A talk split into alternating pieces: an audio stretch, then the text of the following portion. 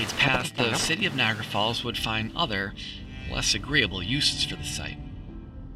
In the early 1940s, the city sold it to an electrochemical manufacturing company known as Hooker Chemical.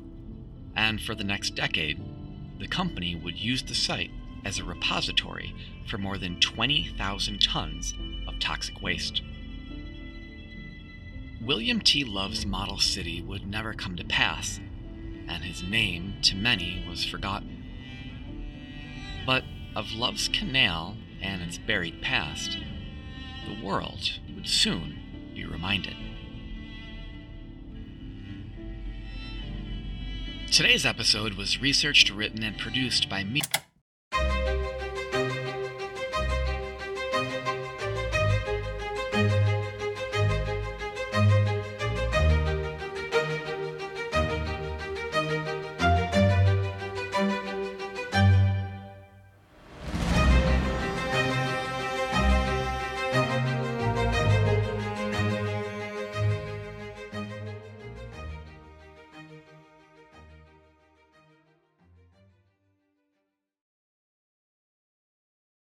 What was once a dream can easily turn into a nightmare.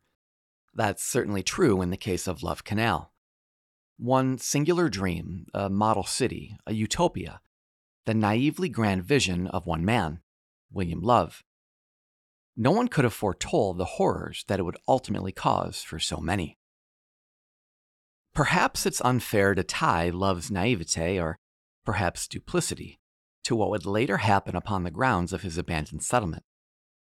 After all, it would be several decades before people that Love never met began to stain its soil with toxins. Still, those who blindly buried their refuse in his tracks were similarly guilty of the same flaw as he short sightedness. In our last podcast, we shared the story of William Love, a failed entrepreneur and land developer who, back in the 1890s, tried to build a utopian community in Niagara Falls. Love's failed settlement had amounted to little more than a half mile gash in the earth where steam powered shovels had carved the beginnings of his canal. As time passed, it slowly filled with water from rain and nearby creeks. During the summer, children would use it as a swimming hole, in the winter, a pond on which to skate. As canal waters slowly rose in the early decades of the 20th century, so too did the economy of Niagara Falls. And it was built largely upon the emerging electrochemical industry.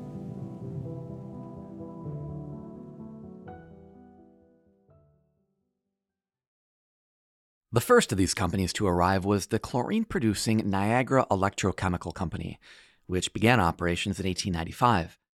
Matheson Alkali Company soon followed, as did Oldbury Electrochemical. One by one they came, establishing an industrial base within the city with which Niagara Falls would forever be intertwined, and one that would reshape the landscape. It's another company, however, or rather what it would become, that's the subject of our story today the Development and Funding Company, founded in 1903 by Elon Huntington Hooker. Elon was a civil engineer and graduate of the nearby University of Rochester. Within a few short years, he'd named the company after himself, the Hooker Electrochemical Company. Hooker had entered into chemical production around the turn of the century, with a goal of establishing a chemical industry within the US that would be as successful as those in Europe. Their main products were sodium hydroxide or caustic soda and chloride of lime, a highly corrosive bleaching powder. The company quickly became the nation's largest supplier of chloride of lime, which Elon believed would become an indispensable factor in the sanitation of the nation's water systems. Research had shown that even in small doses, chloride of lime could cleanse water contaminated by factory runoff. In a world where millions had become sick from waterborne diseases like dysentery, typhoid, and cholera, chloride of lime could have a metamorphic impact. You see, Hooker had something in common with William T. Love. They were both sympathetic to the damage that various industries had done to the environment. Hooker saw himself as a reformer, believe it or not. He used his money for good, funding environmental research and sustainable technologies. In 1912, he joined Theodore Roosevelt's Bull Moose Party, backing the former president and ardent environmentalist. He became close friends with Roosevelt and even served as the party's national treasurer.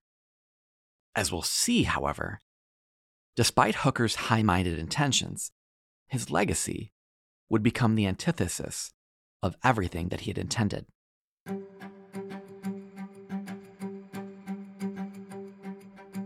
Like many of his competitors, Hooker chose to locate his operations in the city of Niagara Falls because of its vast natural resources, namely the large amount of fresh water and its nearby salt deposits.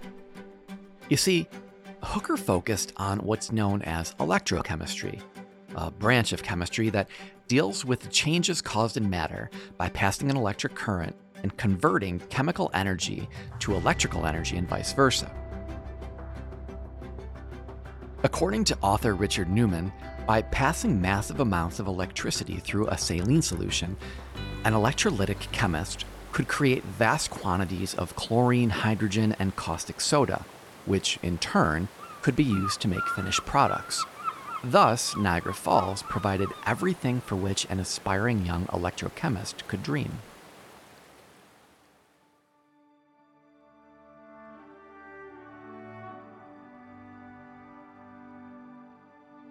Hooker's company was in business barely a decade before Uncle Sam came knocking, and the patriotic Elon Hooker was ready and willing to answer. It was the summer of 1914, and far across the Atlantic, war had broken out in Eastern Europe between Serbia and the Austro Hungarian Empire. The fighting, which many believed would be over by the time the leaves fell, instead escalated and expanded. By early August, 11 million soldiers from eight different nations would be called to war. The United States was not one of these nations, not yet anyway. Still, American manufacturers were called upon to provide supplies and materiel to the Allied forces. Hooker provided the Allies with chemicals used in the production of mustard gas, a new weapon first unleashed by the Germans in 1915. Hooker even offered to train the American Expeditionary Force on how to protect yourself should you be the victim of a gas attack along the Western Front. The company also provided chlorobenzol, a chemical used in explosives, to the French and American armed forces. In March of 1938, Elon Hooker passed away at the age of 86. Still, his company continued to grow in his absence expanding its list of chemical offerings to over 100, including degreasers, defoliants, rubbers, and more. During World War II, the company again provided the Army with materiel. They provided plastics for a soldier's gear, rubber for their shoes, and chemicals which would rust proof their guns. According to a company historian, Hooker even played a role in the Manhattan Project, the government program which researched, tested, and developed the world's first nuclear weapons.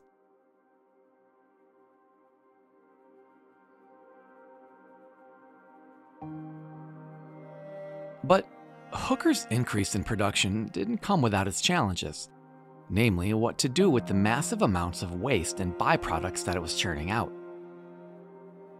There were only two problems, noted author Keith O'Brien in his book Paradise Falls. The chemicals they were dumping were often known irritants that could be fatal, cause nausea or vomiting, or burn employees' skin, their eyes, or lungs through spillage, steam, or other mishaps. And the company was manufacturing these products so quickly, executives needed a place to store the excess, the waste, and the chemical residues. If only there was a place to put them. Enter William Love and his abandoned canal. In 1942, the company looked to Love's abandoned channel. Hooker sent representatives there to evaluate the site for its potential use, and at a half mile long, a hundred feet wide, and with 15 foot high walls, the old ditch at LaSalle proved a worthy site. What's more, the old canal was only a short drive up the road from Hooker's manufacturing plant. The Hooker men, as higher ups of the company were often called, left satisfied with what they'd seen, and before long, Niagara Falls granted the company permission to use the site.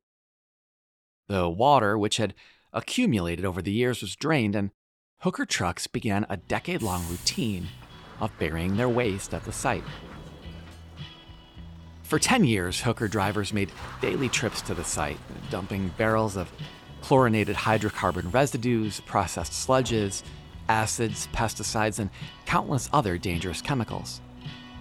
Author Keith O'Brien notes that during the company's peak production years of the 1940s, employees might come to work on a Monday to find 300 drums filled with thionyl chloride, lined up and ready to go to the canal. What's thionyl chloride, you ask? Well, it's a byproduct of Hooker's poison gas, a pale yellow or red liquid with a terrible pungent odor. It's used in the production of lithium batteries and pesticides, a highly corrosive chemical that can cause breathing problems and a buildup of fluid in the lungs. Oh, and it's highly explosive and reacts violently when exposed to water. Now, to deal with this particularly unstable chemical, Hooker employees had a rather unusual protocol. They'd poke holes in the barrels prior to depositing them into the dump. This, in theory, would mitigate the odds of an explosion, but I mean, do we even need to say the downside? In the post war years of the 1940s and 50s, the United States experienced a baby boom, and Niagara Falls was no exception. The sharp increase in births combined with an increasing rate of home ownership led to the development of new neighborhoods. Between 1940 and 1960, the population of Niagara Falls grew over 30%. With a ready supply of good paying jobs, the city was prospering and it became a perfect place for young families to start the rest of their lives. Now, in hindsight, it seems clear that encouraging settlement near a toxic waste site wasn't among the most judicious of plans. That being said, those buying homes in the area were largely unaware of its history and what seeped insidiously beneath the soil.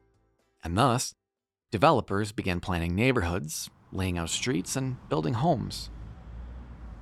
By 1952, Hooker had stopped dumping at the LaSalle site, but as we'll see, the damage had already been done. In just 10 years, the company had buried roughly 22,000 tons of toxic waste in the canal. 22,000 tons. 44 million pounds. Then they sealed the site with a clay cap and walked away. As more and more families settled in the area, there was a greater need for stores, restaurants, churches, and, of course, schools. City officials and members of the Niagara Falls School Board certainly observed that need in Love Canal, as the neighborhood was now known. They also observed something else a wide open stretch of land, a harmless 16 acre meadow, plopped right in the middle of their growing community.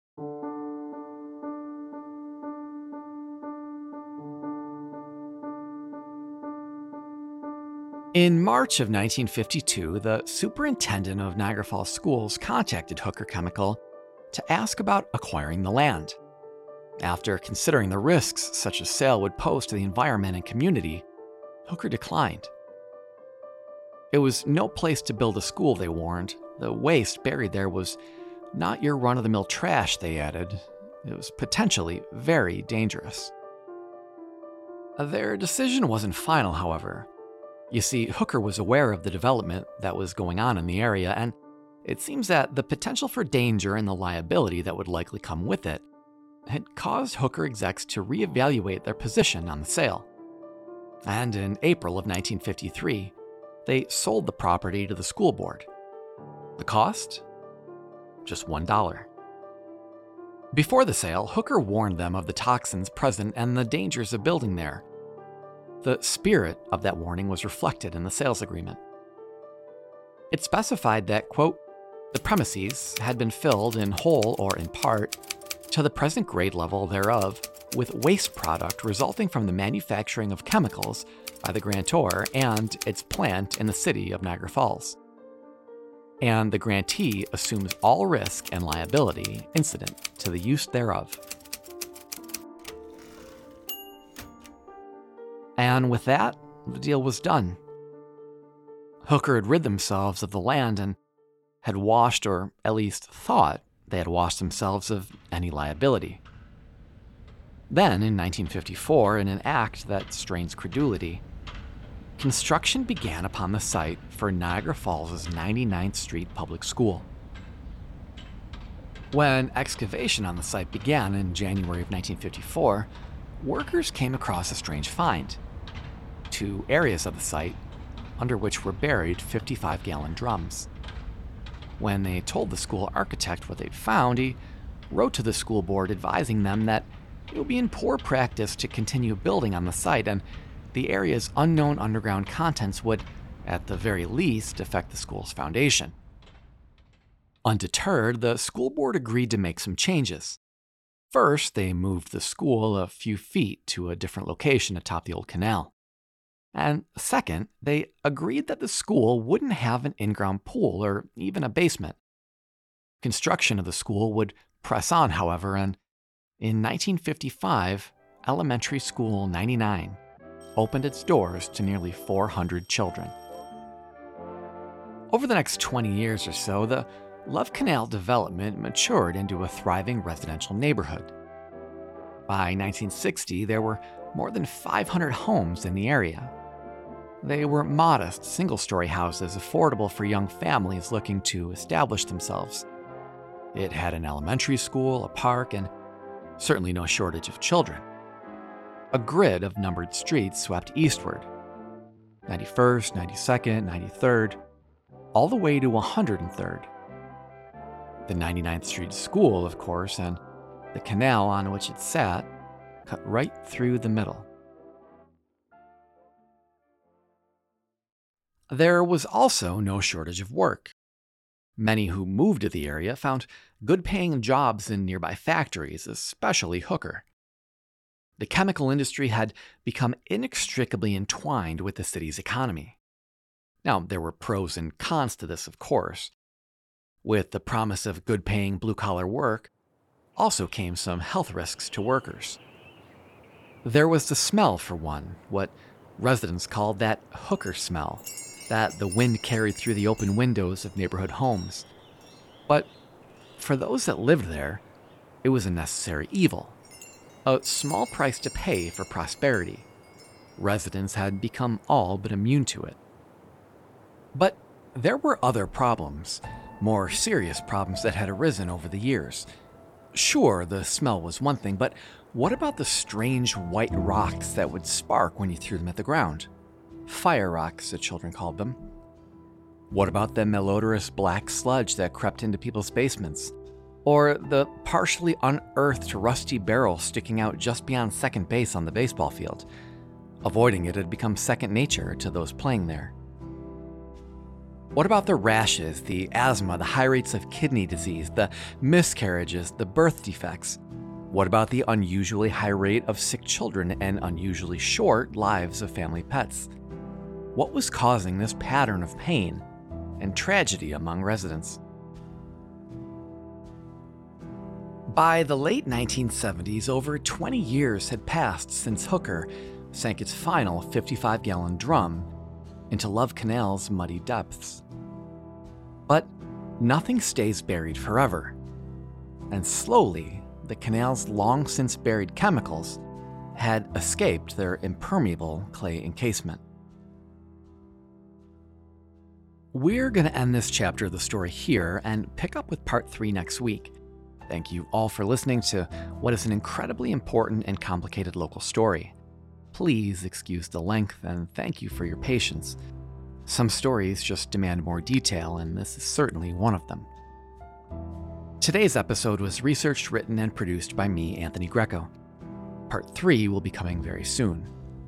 Now, if you like what we're doing here, please tell your friends and family share it on social media, whatever you can to help us grow. Creating this podcast is an incredible amount of work between researching, writing, recording, editing, and creating the music bed, etc. But seeing the download numbers continually increase inspires us to keep this going. We truly appreciate all of your support. The Buffalo History Museum receives operating support from Erie County, the City of Buffalo, the New York State Council on the Arts, with the support of Governor Kathy Hochul and the New York State Legislature. Additional support is provided by M&T Bank and from our donors, our members, and our friends.